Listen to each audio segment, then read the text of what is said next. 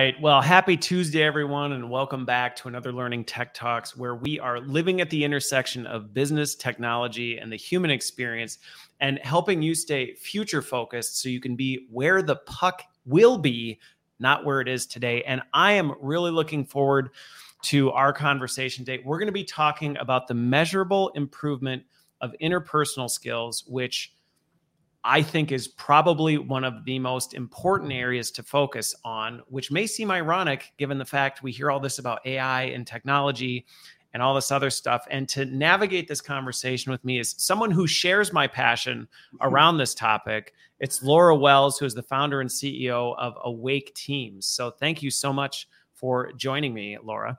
Good morning, Christopher. Thank you so much for having me. I'm excited about yeah. this. No, we're going to have some fun. And for those who are just listening and watching, um, I do want to just let you know, remind you of some changes that I've made to the show. So I'm continuing to enhance this to make this better for you. So keep an eye out on things. But one of the newest additions is be sure to sign up for my Substack because I am now taking each one of these conversations and breaking it down into a digestible version that you can then read later and say, what are the biggest takeaways and what are the things I can be doing to improve myself? So if you aren't subscribed already, definitely do that. But so, Laura, let's get into this one and talk a little bit about your background so people who may go who is this person that christopher's talking to about measurably improving interpersonal skills are they qualified which you are more than qualified, in my opinion, on this topic. But give us a little background into who you are and where you're coming from. Yeah, so I spent a long time working in corporate environments in the business world. I have an international MBA, and so I started my professional journey there. Very idealistic, you know, let's let's use commerce to to um, traverse the, the board differences across borders and things like that. Um, and I, so I, I, worked in the largest consor- con- consumer packaged goods companies doing brand management on M&Ms and Colgate and um, ended up on Dove at Unilever, worked in the U- in the US and Europe, and then ended up on a global team, and eventually had to reckon with a couple of things making com- making companies more profitable um, was not my life story. Like I knew I worked with, a, with with really smart people and I got fantastic training, and I also that idealism of, you know, using commerce to to traverse some of the differences and, and potential conflict across borders. Like, it's not what yeah. I was doing, and I finally had to reckon with. All right, that, that is not really what I'm up to here, and this isn't what. I want. That wasn't getting you out of bed in the morning. yes. And that isn't what my whole life story is about. And I'll also corporate culture. You know, I was, I okay. recognize like I am not fully showing up here. My voice is not fully expressed. I am not bringing all of me. And so I left corporate and went to nonprofit. And, and thought, when was this? This, this was in 2000 the um i was going to say the late 2000s yeah yeah yeah like i started at the brain and behavior research foundation in 2010 so okay. um okay. you know and it wasn't the you were going through you were going through some of actually very largely what we experience and have are continuing to experience in my opinion on a much larger scale with kind of the great resignation of what we've seen coming out of the pandemic, where a lot of people, I think, have gone through a similar thing where they've gone, you know, I'm doing this. It's not really necessarily meeting my really what I want to do with my professional career. So you were doing it before it was cool. well, thank you. You're yeah. a trendsetter. All right, good, good. I hope, yeah. Um, that's good because we need some we need some trends. Uh, yeah. Okay. So you transitioned out of consumer packaged goods to to nonprofit in, and, and then you continue there. Yeah, so I landed at the Brain and Behavior Research Foundation. So I was targeting yeah. education, figuring, you know, we need to, we have this capacity to learn and change throughout our lifetime, which we'll talk about. And yeah. I wanted to, I thought education. Where I ended up landing a great job on the leadership team is a place called the Brain and Behavior Research Foundation. Okay. And it's a philanthropic grant giving foundation, some charity, that funds innovative neuroscientists who have out of the box ideas, are having trouble getting traditional funding, need proof of concept funding. And then they often, after the grant from the foundation, would go on to get an NIH grant. And okay. I went in on the leadership. So you were working with these neuroscientists who were studying how the brain worked, seeing these really unique opportunities, but because of maybe in some ways it relates to our topic, their interpersonal skills, we're struggling to get people to see the vision they had where they're going, this is what the science is telling us. Here's a real opportunity. And they were struggling with that. And so the team you worked with went in and went, we think you've got something here. Let us help you bring that to life. Yeah, so so the the foundation has a, an amazing scientific council who would select the grantees, and those are the neuroscientists. Okay. And then my most important function on the leadership team was to translate the research that was being funded so okay. that philanthropists would give more money. Basically, so okay. people could understand. Yeah, you were demystifying the hyper technical scientific stuff into here's what this really looks like in practice to do this here's what this research is actually funding and making possible. And so okay. Over the course of six years of doing that, I learned so much about the possibility for neuroplasticity, what we can do to encourage that, how we also have to pay attention to two stressful situations that can inhibit neuroplasticity. Neuroplasticity is simply, I'll say simply, the the brain's capacity to change and adapt throughout our lifespan yeah. so so like both structurally like the brain as a thing and also yep. functionally how well's communication and circuitry how's communication flowing through the circuitry in the brain both of those continue to change throughout our lifespan and and that is a new finding relatively speaking right in the past Okay. 25. So we're talking both aspects of it. And I think it's an important part to one, demystify this concept because terms like this get thrown around a lot. Neuroplasticity can get thrown around, but we're talking about both aspects of it, which is both the structural and then our capacity to actually make those changes. And the functional, exactly. So, so circuitry, yep. like, like, yes, the, the structure of it. Yeah, the, the brain's actually rewiring itself. It's physically rewiring its neural pathways and than our functional capacity to do that. Exactly. And that the more we behave in a certain way, for example, also influences the, the strength of the circuitry. So yeah. it's not a closed loop. It's not as if oh we have this static brain and it gets impacted by things coming coming from the outside. It's that right. yes, and we can influence that also by paying attention to the kinds of things that are that are coming in, choosing environments, yeah. and also the way we behave, right? By creating new habits, we reinforce circuitry. Okay. So I learned so much about that. And again, so I, I, have to say, I'm not a neuroscientist. I was not doing the research. I had the great honor and privilege of translating the work of brilliant neuroscientists uh, yeah. who, I always vetted, right? I always vetted the translation when it's like, you know, am I dumbing it down too much? Am I missing something critical? Yeah. And so I did have the great privilege of, of working with. Really I appreciate, honestly, though, I appreciate your humble but I think you're being maybe a little bit too humble with this. On if I'm being honest with you, because that really you are in a really unique position. And I think that can't be overstated the fact that, yeah, you're not claiming I did all the science, I did all the research, which it'd be easy to overstate your credentials, but you do it in a very humble way of saying, listen, I'm not claiming that I did all the scientific study and the research, but being in that environment and being around it. And in many ways, I think this is why I see learning people who are in our field sometimes are really uniquely positioned because when you're around it and you have the tough job of saying, here is this really complicated subject matter content, but how do I distill it and break it down into a way that people who don't have that highly technical cognitive capability can then digest and go, oh, okay, that's really what that is. That you probably saw in those six years some incredible things that many people have can probably not even imagine. Yeah, gosh. And it, and it really is just a question of breaking down information for people who aren't trained in that, right? It's like learning a foreign right. language, I, you know, which, which maybe, maybe that's why I, I, didn't feel so daunted by it because I have learned and, and, speak some foreign languages. So in a way it was similar, like, okay, there's neuroscience. This feels like a foreign language. And I bet it can be broken down and understood. And, and sure enough, yeah. it can. And then you have to make sure you're not breaking it down too much or in the wrong way. Right. Uh, so yeah, you don't want to be missing core things. Okay. Yeah, and and thank you. I, I appreciate the acknowledgement of the experience, and I definitely garnered key insights. Like, what is really impactful about what's happening here, and what does that mean for the potential of human beings? And I eventually decided, you know, that idealism in me that wanted to forge differences across borders using commerce right? We're, we're going to continue to need trade and and business as we call it today yep.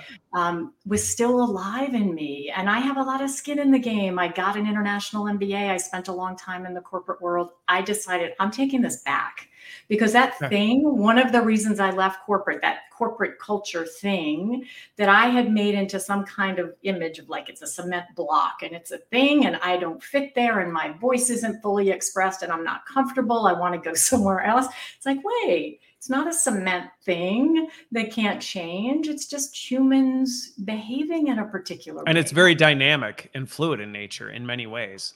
Okay. Exactly like neuroplasticity. Exactly. Yeah. Yeah. Exactly. So okay so you had this you had this corporate right consumer packaging experience on growth and and trade and business.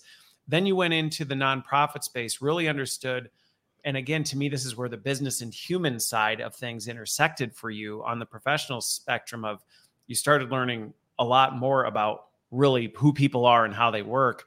And then how did that lead to wait a minute i'm going to create create awake teams to make an impact.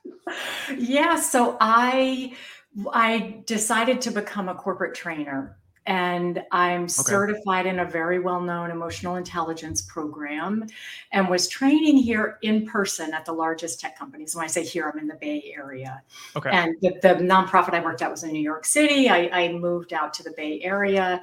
Was interested in um, in in okay, how what is what is the best way to bring this into corporations so i okay. was training in person facilitating and learned like gosh sometimes there were wait lists for the program the employees really want this kind of upskilling they know they need emotional intelligence interpersonal yep. skills social and emotional skills that in order to manage people in order to advance in their career and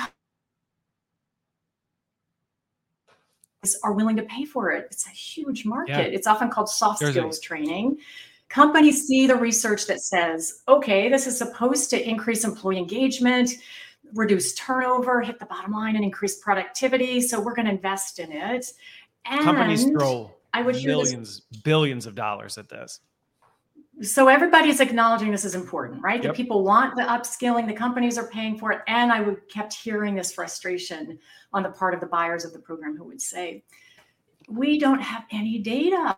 Like, like we read the research our people want it but we have absolutely no idea what we just did with our money. We're in the dark as to what that training actually did. Did something happen if it accomplished if it accomplished what we believed that it would the oh, desire right. was there. The desire was there. There's a general recognition and i think this is a consistent theme i see. I mean i've been doing this my whole career. It's a consistent theme where there's this general acknowledgement. We know this is an important thing.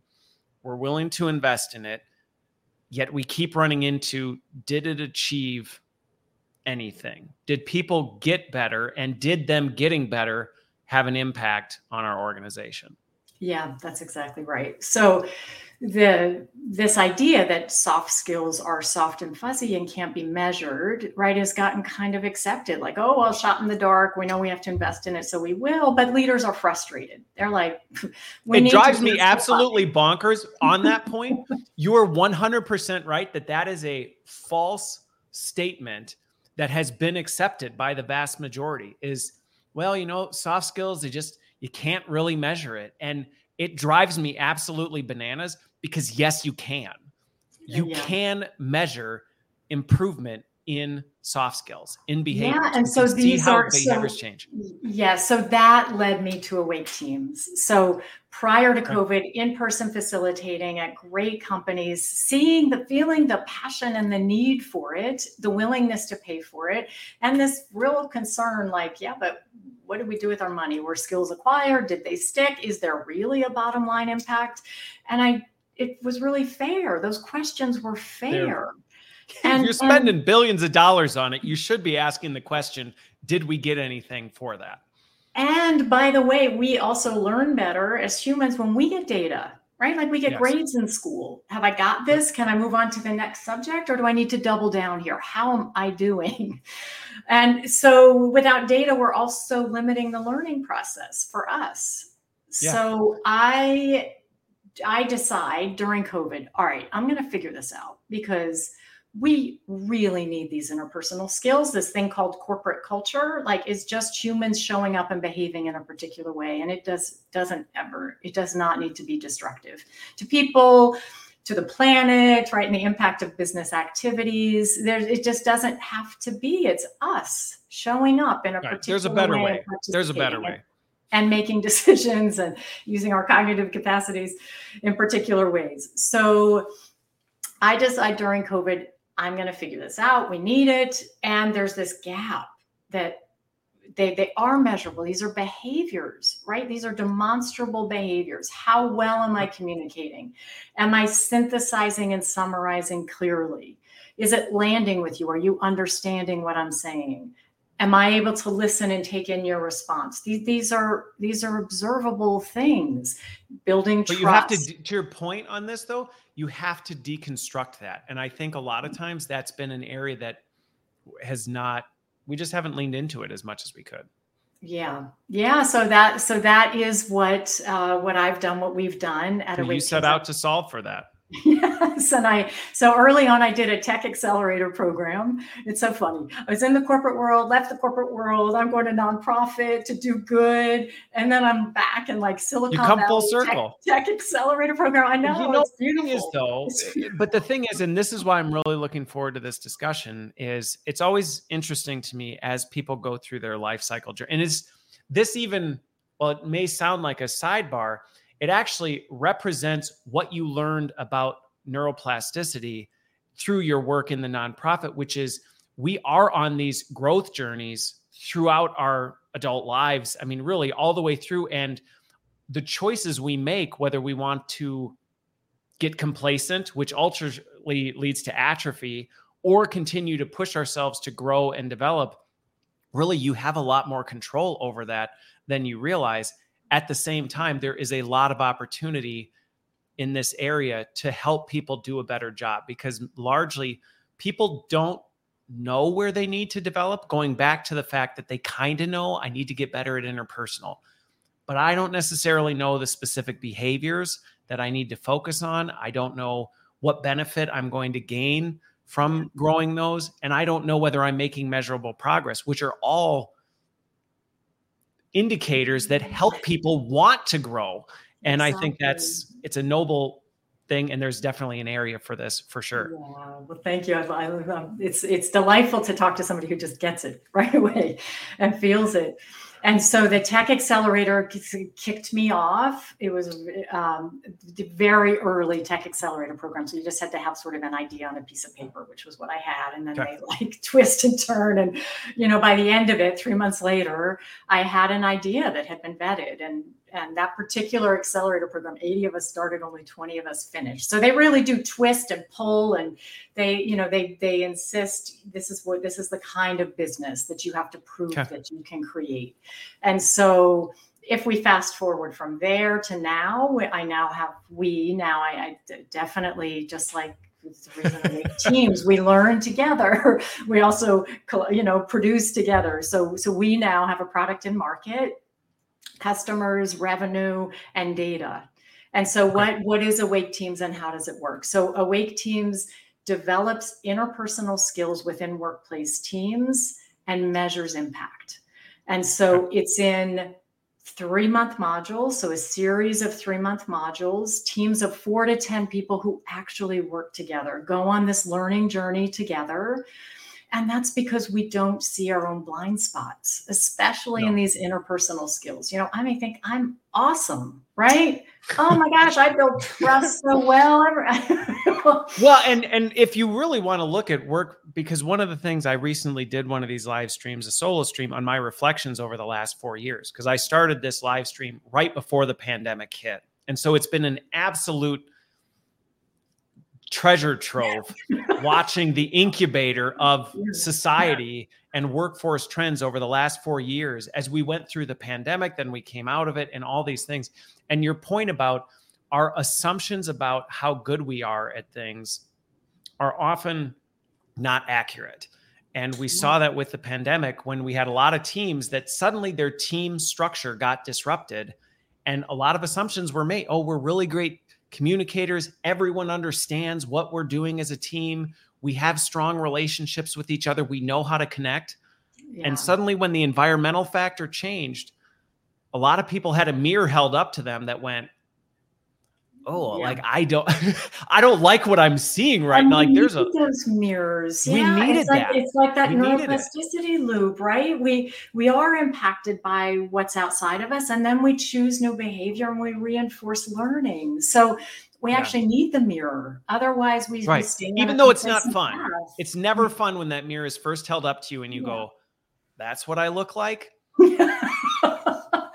But you can yeah, either I mean, choose to go, you can either, cho- and I, mean, I think this goes back to that neuroplastic. You can either choose to go, I'm just going to get rid of the mirror because I don't like looking at that. Or you can go, what am I going to do to change what I see so that I can like what I see in the mirror. Yeah, and so that I am learning, right? Yes. So that I am malleable and I'm permeable to feedback and I am right. adapting and changing, which we're capable of throughout our lifespan, right? Which I only said very briefly, but that they used to think, right? At, at, maturity, the brain was static and didn't change anymore. And it does throughout our lifespan. So, you know, and also things like so on this one, I actually question follow up question on you because you talked about the fact that this is relatively relatively new on this what is relatively new because that is a fundamental scientific seismic shift that does actually change the conversation because if historically there was a belief that people are static and where they are is static and there's only so much you really can you can maybe change some environmental factors you can maybe change some of these other things but for the most part a person is static. To suddenly going oh wait that's not true at all. And honestly even people knowing that about themselves can change things because once you recognize like wait i don't have to what i see in the mirror doesn't have to be what's in the mirror forever. And I actually can yeah. change that. How relatively new is that? So in the past 30 years. So there are researchers okay. who say when they went if they went to medical school, they that's what they were taught, that the brain is static at maturity. And so one of the neuroscientists who funded by the foundation, the Brain and Behavior Research Foundation, who I had the the, the privilege of, of interviewing, and we did a piece on him in, in there was a, this quarterly magazine that we did um, Bruce McEwen. He's at Rockefeller University in New York. In the 1960s, he discovered there are stress receptors in the brain, and it, and from that, uh, particularly in the hippocampus region, and okay. that those stress receptors enable change to happen and facilitate. Okay neurogenesis or the creation of new cells and synapses or the deterioration um, what you called atrophy earlier. Yep. And so that that kicked off, and, and a number of other researchers. I was actually just okay. looking at it. I pulled out that magazine actually before our call to remind myself, and there are so many people to be named. He just was, you know. No, but what what you're sharing with that, when you think about, because someone could hear that and think 30 years, that doesn't sound that new. But if for a long, long period of time leading up to that, if leading up to that, the whole thought has been no, we're static. 30 years is actually a blip on the screen when we think about what it takes to change overall. So, to get society to start to accept and recognize that is a fundamental non truth that we yes, have discovered. Yes. 30 and years is, possible. I mean, think about how long it takes society to even know wait a minute, what? That's a false thing that I used to believe that now I need you're talking decades before even I have to imagine that research initially probably was not met with everybody going, oh, now this all makes sense. Like we've broadly accepted that. Yeah. So, well, and I also think we maybe weren't tuned in and paying that much attention to neuroscience. Now we are. Yeah. And okay. and it's what what you know what becomes possible with that learning that that we we can't accept status quo. We can't say well that's the best we, we can do. that's just the way it is because it's not true. Like we are always right. capable of learning. And so so I'll, I'll, I'll, just take it back to awake teams. Um, and so yeah. awake teams what's different about awake teams is that in our learning model we target specific skills. So yes it's soft skills and we name them. It's not oh we're raising your eq or oh you'll have higher emotional intelligence. It's each three month module deals with trains develops five specific skills. So we okay. name specific skills. It's not you don't have to guess right? And then we use measurement. And so in our case, okay. we use anonymous peer assessment. So I get to say, like, tr- so trust our foundational communication. I mean, sorry, our, our foundational curriculum is trust building, communication, and collaboration skills. And that's because there's so much research that indicates those are the skills that increase employee engagement. They get us to. to you want to talk about a foundational pillar that you can focus on that will strengthen the foundation of a building. Like you just named it right there. Yeah. If that skill is lacking, you are built on the sand. Yeah. So so so in trust, for example, there are five specific skills and they're observable behaviors. It's not like, hmm. oh, I trust Christopher more this month than I did last month. No, it's like, yeah. how often do I see Christopher seeking to understand different perspectives? How often do you see me sharing both my strengths and my challenges with the team. Yep. Those kinds of things. So we each rate ourselves and then anonymously each month after the synchronous team session, we each rate each other. And it's okay. it's for the learning, right? It, it's not yeah. a performance. It's not performance management. It's not right. It's not, it's not, to, it's not to punish you or say this is where you're really bad. You're a bad person, or these are the things. It's to help you see here's here's where you where you sit. It's like stepping on the scale. It's you don't know whether you need to lose weight or gain until you step on the scale and go, okay, that's the number. That's what. I'm working with.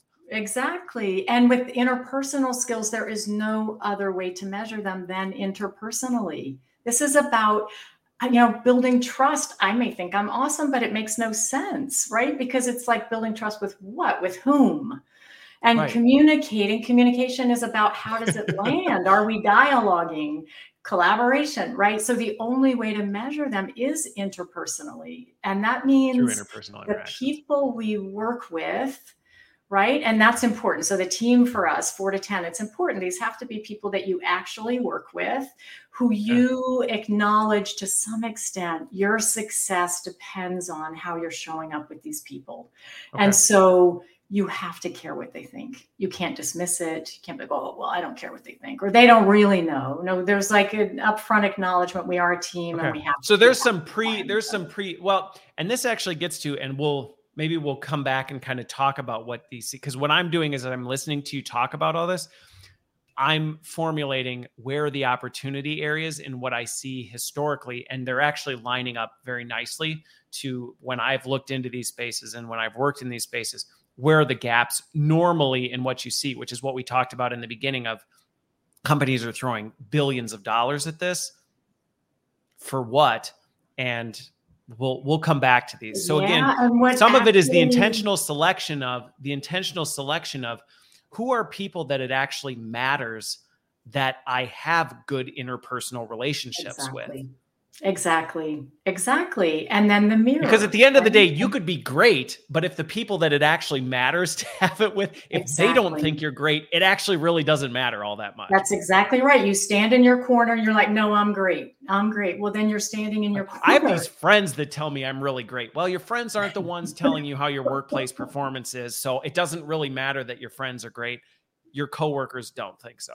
Yeah, and and so by doing that, it's also right an attempt to normalize the getting feedback, right? That it's a yeah. critical part of learning that that we need the feedback, and so then there's this there's a progress okay. report every month that, that summarizes the data that that each of us see, and you know whoever paid for the program they get to see it too, and then at the end of the three months it's a quarter. Three months is long enough for behavior change and it's yep. also long enough for our data to be significant, then whoever paid for the program also can see, oh, these specific skills, what happened? How much did they improve? Yep.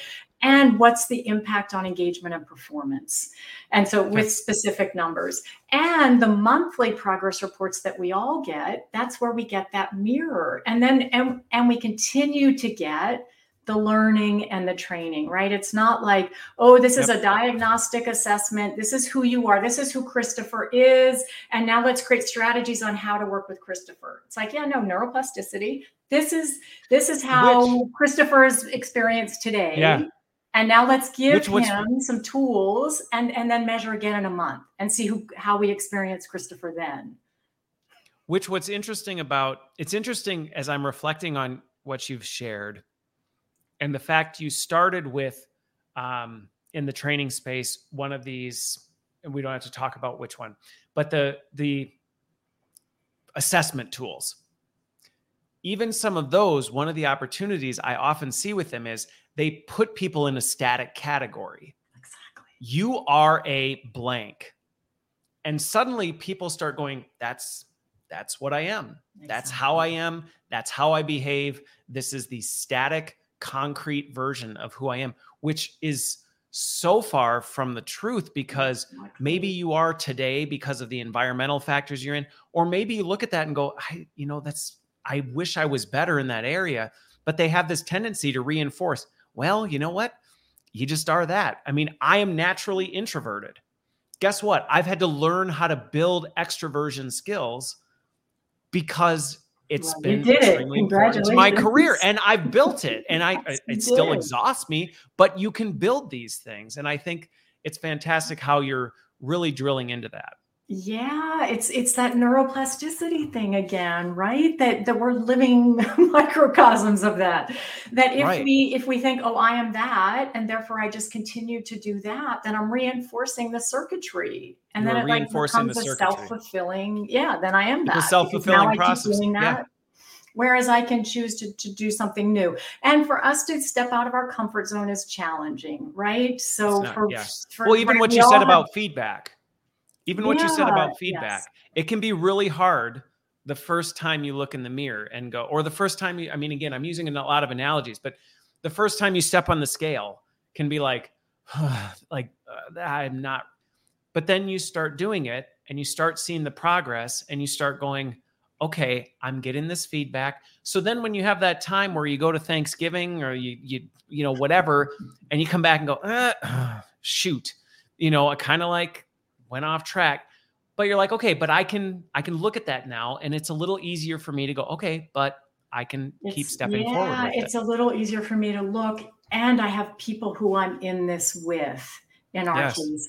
It's really hard for us to change behavior by ourselves just as hard as it is for us to get out of our comfort zone right? The mirror thing. Yeah um, and then to stay, right? Because it is like if it's creating new circuitry, then it is uncomfortable. It's hard work. It's hard it's, work. It's and why um, a lot of companies talk about the need to reskill and upskill.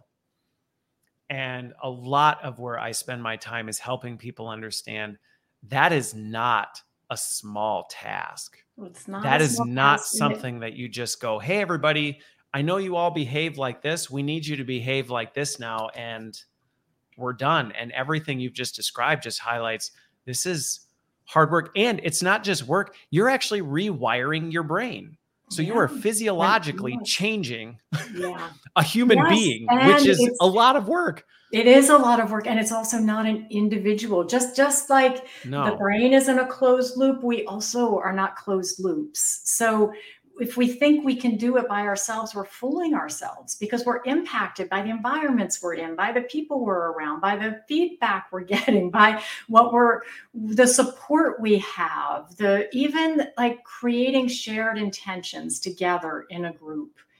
significantly increases the likelihood that we will actually do that right that it actually yep. becomes a new norm a new way of behaving yeah. because we we're holding each other accountable right? And and we can learn positive constructive ways to do that. And and that's important right? Because this okay. is hard territory. And the, the mirror is uncomfortable and getting out of our comfort zones is uncomfortable and it's essential. Otherwise like who's going to look at the human race today and say oh no let's just stop growing. Status quo is working. It's good enough. Right? Like, well, yeah this doesn't need to. to. be that conversation but i can tell you right now if you're if you're looking around the world just going i actually think we're good. I don't really think there's anywhere for us to grow right.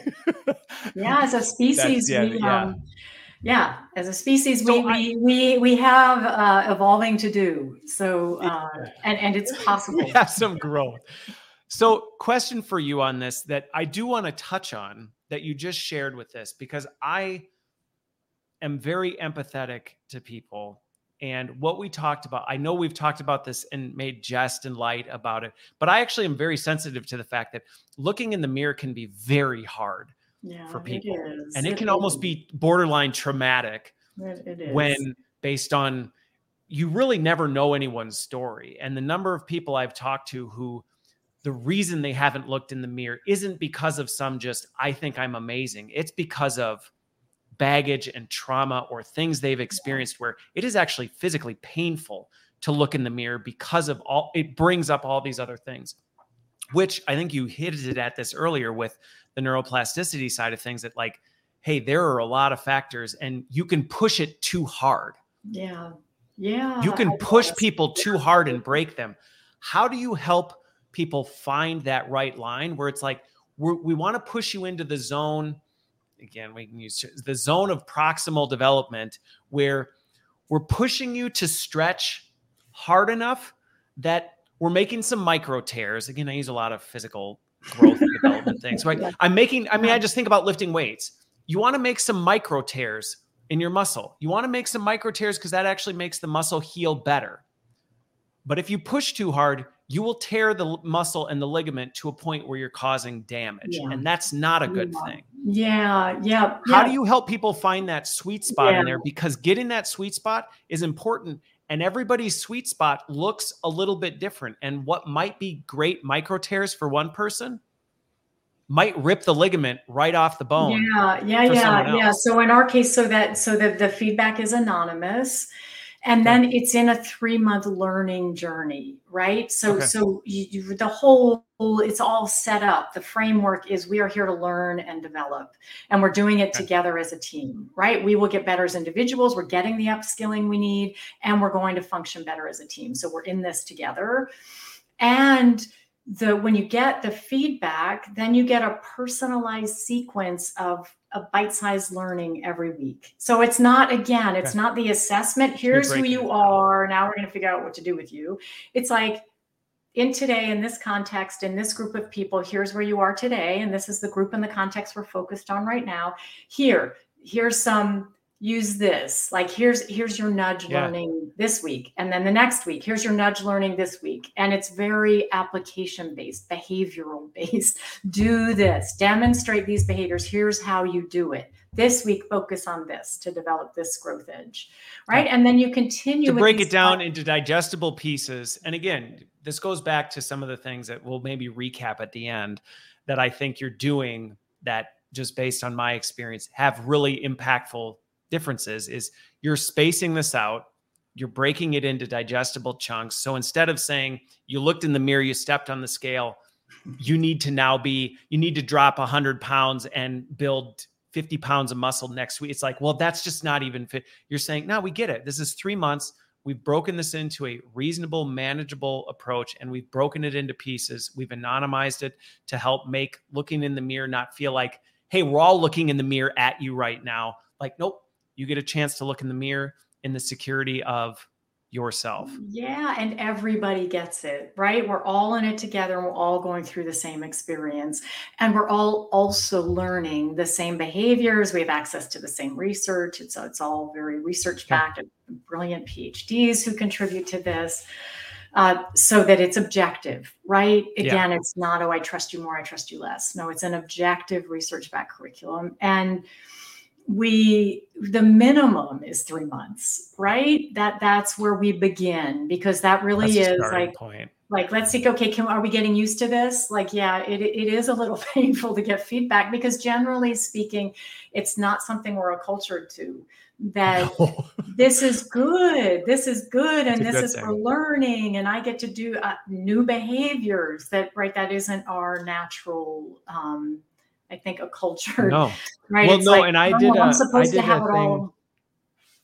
Well, and I did a live stream a couple months ago talking about um, how in a lot of organizations the word coaching is synonymous with performance management and the impact that that has on a lot of employees when they hear and they see these things it creates a visceral reaction because there's there's an assumption of oh, you think something's wrong with me, you're trying to fix me, or you're trying to, it's punitive in nature instead of, Rather and I think this goes back to the people listening and watching who are thinking there's a lot of things you have to do with your business leaders, with your organization to help make sure you're setting the right context for this, because that is in many regards how people can approach and feel when they start hearing like wait you that's why I even hate when organizations start talking about we need to reskill everybody. It can create this environment of like, you all aren't good enough and we got to fix you to make you valuable instead of saying, no, you are all uniquely valuable. We need to grow together. We yeah. need to grow together to reach our new potential. We need to grow together to achieve what the future because the future has changed. This isn't because you're inept, it's because things have changed exactly. and we need to grow and adapt to the new environment that's in front of us. It's because you have untapped potential. It's because yes. there are new new things that are called for now that we need to step into and that's going to be uncomfortable yeah. and and it's an opportunity to learn and adapt that we are completely capable of. Right? Yeah. so something else I want to drill into on this that I love that you hit on this because going back to our earlier point of well, so one we busted a bunch of myths. One, the myth that we're static. No, we're not. The research, the neuroscience shows no, we're not. Your your brain physically changes and you are capable of change. So if you're thinking people are stuck and they're static, just whoop, throw that one out the window. but then no the other one is right. No right. The other one is behavior and skills can't be measured which again, not true. I want to spend a little time drilling into this because you brought up these skills. And I think it's really important that people think and hear the deconstruction of this in a good way because I, I see so much opportunity to reconstruct this better, which is we often talk about soft skills in this esoteric, ethereal language like communication, get better at communicate well, good grief, that is way too broad for people to really be able to understand actionably. So, what should I do to get better? And where should I specifically grow and develop? Just like you don't just tell someone, get in shape. That that's not an effective way to coach someone. You know, just go go get in shape. Well, right. No, like what yeah. what way? Like what should I do? Where are the areas that I can grow and develop? To do I want to improve my cardio health? Do I want to improve my body mass? Like what am I really trying to do? So as you look at this, how has your teams and how have really the neuroscience community helped broken some of these things down into more tangible and actionable things? because that to me is the key to being able to measure. Yeah. Because if you just yeah. keep it general communication, it's like, well, you can't measure that, but right. you've broken it down. So we pull a lot also from industrial and organizational psychology. So okay. it's specifically designed for the workplace too. And so we have this frame okay. around employee engagement, showing up cognitively, physically, emotionally at work, right? And that is always low. I mean, according to Gallup, it like 23% is a high. 23% of employees around yes. the world are engaged, like showing up what they would what self qualified, showing up cognitively, physically, and emotionally. 23% of like it just blows my mind. What's possible for us? And going back to things we've just accepted as the norm, that's another one exactly. of those ones where companies like, yeah, you know, 25% exactly. of the workforce is gay. I guess it's like, yeah. what? That's three quarters that you, that's a huge room for improvement. Yeah. Okay. And why are we settling for that? Why are we allowing ourselves to stay and be in environments and like concrete, right? And and think yep. we, we can't be more. We can't bring more of ourselves because the world yeah. needs us to do that, actually, right? Nobody can argue with that. Yeah. The world needs no. us humans to be participating and cognitively, physically, and emotionally, right? And connecting and um, so we pull from industrial and organizational psychology and social psychology. And employee engagement that was that t- term was coined by william kahn in the late 80s and since then there's been so much research around employee engagement. It's the most measured metric in human resources.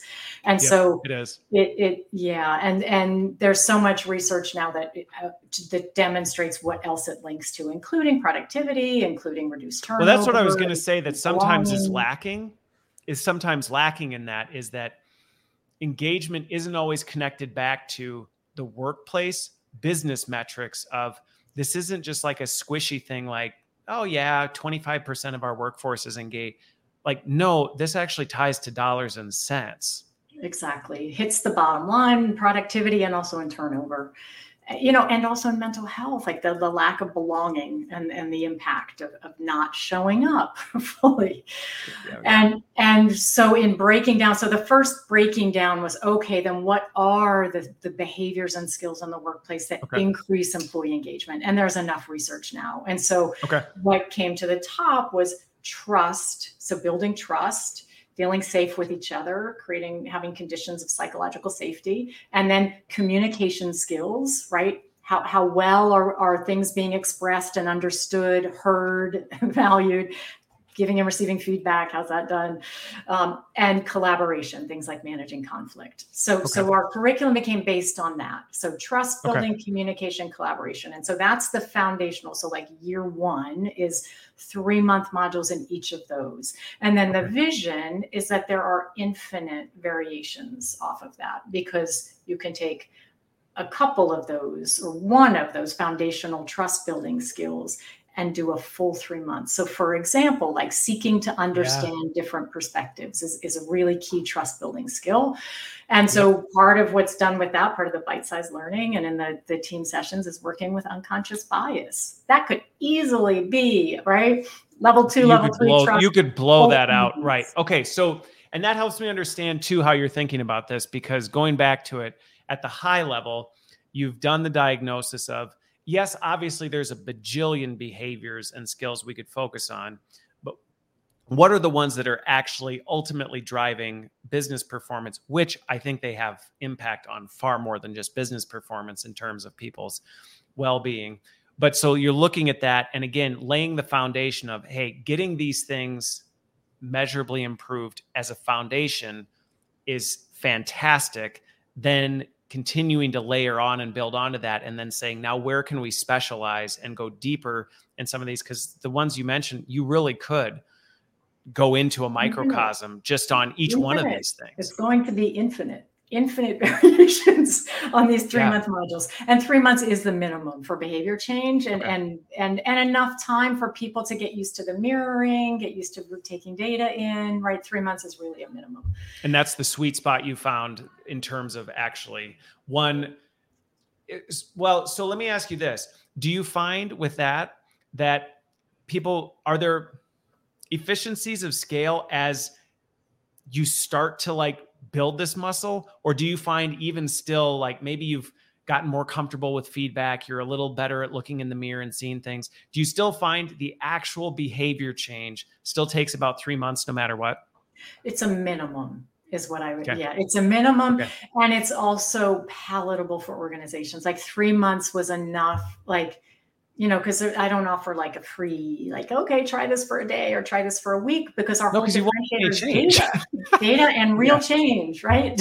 Measurable yeah. improvement. So you can't do it in a day or a week. And so three months became the minimum, right? Like I can't okay. make companies commit to the year, you know. I, no, I but I think that's a really good thing months. for people. Well, no, but I think it's a really good thing. And I don't ask that to see, is there a way to shortcut this? Because I really think this is important for people to think and really reflect on. what you're bringing up, and I even anecdotally, I'm not a scientist by any means, but even anecdotally, I have seen that throughout my career that really nothing effective happens in less than three months. It yeah. really doesn't. Um, and that's one of the biggest pain points I continue to see when there's pressure or people are trying to design. Like, how do we get people to do this in a week or two weeks? And it's like, well, I mean, do you really want to drive change or are you just looking to say you did a thing? Exactly. Because if you're really trying to drive change, you have to think in three months. And to your point, I love the fact you said that's minimum. That is a minimum. Like that's and not like you're going to be a different person in three months. That's to see measurable change maybe changing your trajectory.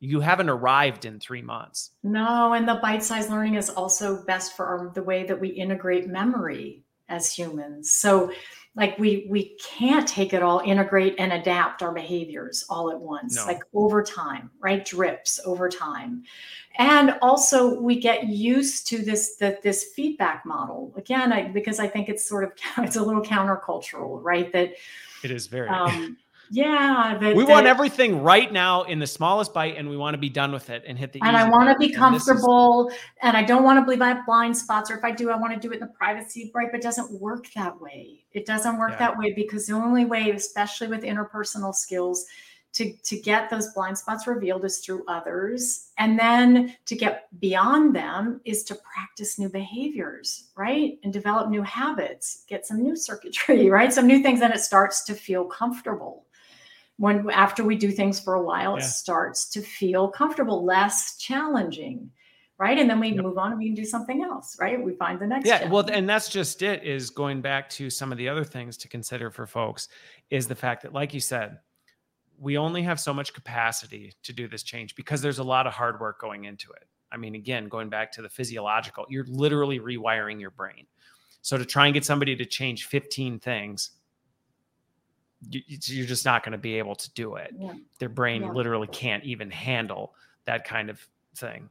But then being able to do that over time and being able to do it and put it into a state of steady state where now it's no longer building that new tissue it's saying we've we've moved it to a state of consistency yeah. but how do you help people with that where because that can be dangerous territory where you can go into complacency where you go oh now i've got it I'm going to kick it in the back seat, which yeah. to some degree you can deprioritize it, but you can't just go, well, I'm never going to touch that again because that's where atrophy starts kicking in. Right. So, so that's also why I really encourage continuing on with other, in our okay. case, right, in other three month modules because we pull the threads forward right? Okay. So their trust isn't really completely independent from communication, which isn't no, really independent from collaboration. So we pull the threads forward. And you also, you're doing it with the people you work with. And so there's this, right?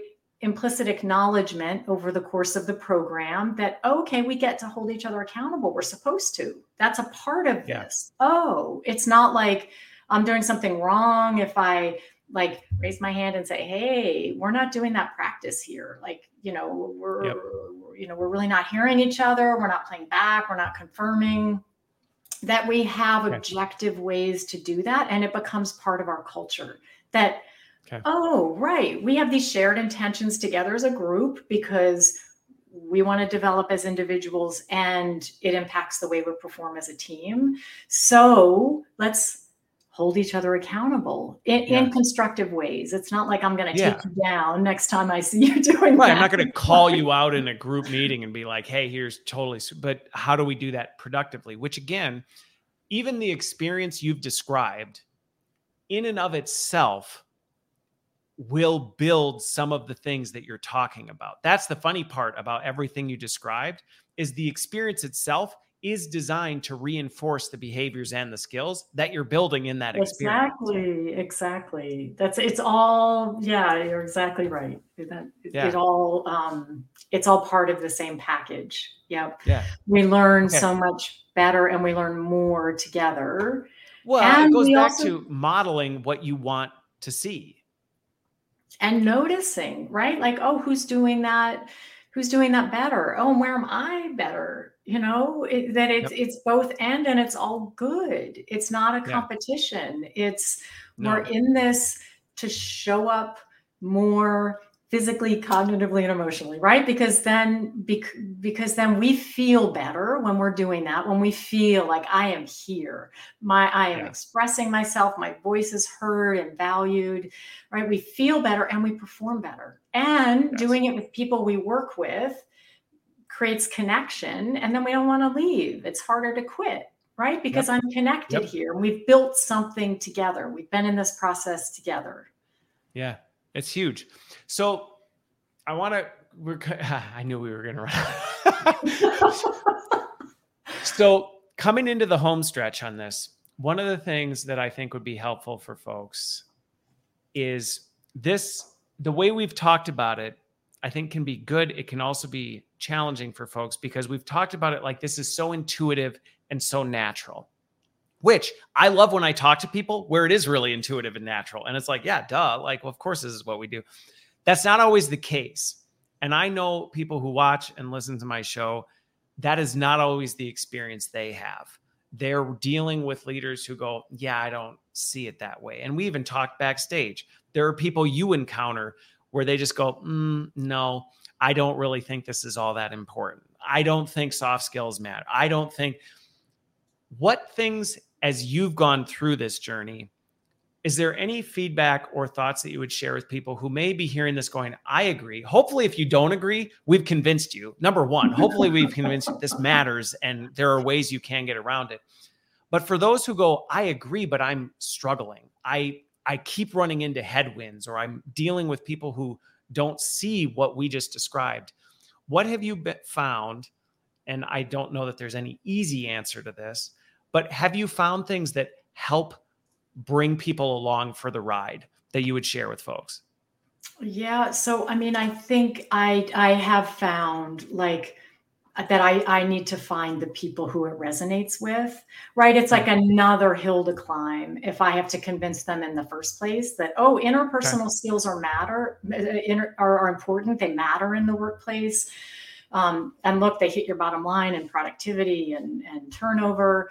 Um, so I don't spend a lot of time. If I if there's yeah. not a resonance and I get it, it's just one more hill I don't want to climb. So I I have found there are enough people who get it and who know. Okay. And as I said, it's an enormous market. There's so much investment happening in soft skills that that I there are enough people for me to find right where okay. where it's resonant and um, you know, I do like like the other day I, I, was talking to somebody who was like, yeah, no, interpersonal skills, that's passe. It's all about AI now, artificial intelligence. And I was like, oh, that's interesting. Um, you know, and we use some AI, right? It's it's an algorithm sure. that personalizes the learning sequence and generates progress report and uses the data, right? That so I am not opposed to AI, and I'm super no. excited about mm how else we're going to use AI to enhance the learning yes. of these interpersonal skills so that we humans stay in charge, learn to behave better together, right? And I just, it's hard. Um, I, I, get all the excitement about AI, and they're again, no. they're not separate. They're not. We can't. I don't. We can't make them separate. We can't. Se- we can't bifurcate them. We can't. And that could be an entire conversation in and of itself for folks who are curious about that. I'm releasing a special episode on Thursday that drills just into this component and how, if anything, AI is increasing the need for interpersonal skills and not only just for our interpersonal relationships, but actually the way we interact with the machines. So, could not agree more with you. The part that I want to call out that you said in that first piece, though, that I think is actually really sage wisdom is sometimes it's easy to want to keep trying to hammer that person who just isn't there and try and like, well, I'm just, I'm going to get them on board. And you just keep going and going and going instead of going, you know what? Maybe this person isn't there yet. So I'm going to shift my energy and I'm going to go and transfer it and go find someone who is because I think as an encouragement to what you said, there are enough people out there who are getting it. And so if you're an internal stakeholder and you go, well, this leader just doesn't get it. Okay, maybe it's a season to go, I'm not going to keep fighting with that leader. I'm going to go find a different leader who does get it. And guess what? Once this starts working, that leader who was a skeptic and didn't believe me, and this other leader, and I can say this from countless times in my career. Once they start looking like a fool or in front of their peers because they were the one that was the naysayer, and their peer who went, I get it, I'm in, starts outperforming them, they sometimes come along for the ride. Yeah and and like energy begets energy right? I mean i mean conflict is important and differing perspectives. It it's foundational and all in, in our trust module and and energy like go like also lean into to where the energy is happening and find those places and get a foothold right? And and so yep. now we have data now you know yep and so I don't spend a lot of time trying to convince people who don't get it, at least not for my business. You know, it's interesting. Sometimes it's an interesting. I think it's like I said, I think it's wise. the thing is, I think that's wise sage wisdom, not even just for you and your business. I think for practitioners who may be frustrated, pulling their hair out, banging their head, sometimes you do just need to set it on the shelf and say, I'm going to go do this somewhere else. And that's okay. And actually, that may be the best step. That may be the best step to actually bring that person along for the ride. Okay. Yeah, and and it's hard, like to as I said, we humans, how can we really look at our behavior and say, "Oh, we're good. We don't need to be better." Yeah. You know, personally, we're, we're good. We got it. We're done. We've we've as evolved as we're going to be. I'm, yeah. Yeah. I, I, yeah, it's pretty easy to dismantle the arguments. I will just say that. But sometimes you got to know when you're like, you know what, it's not the right time.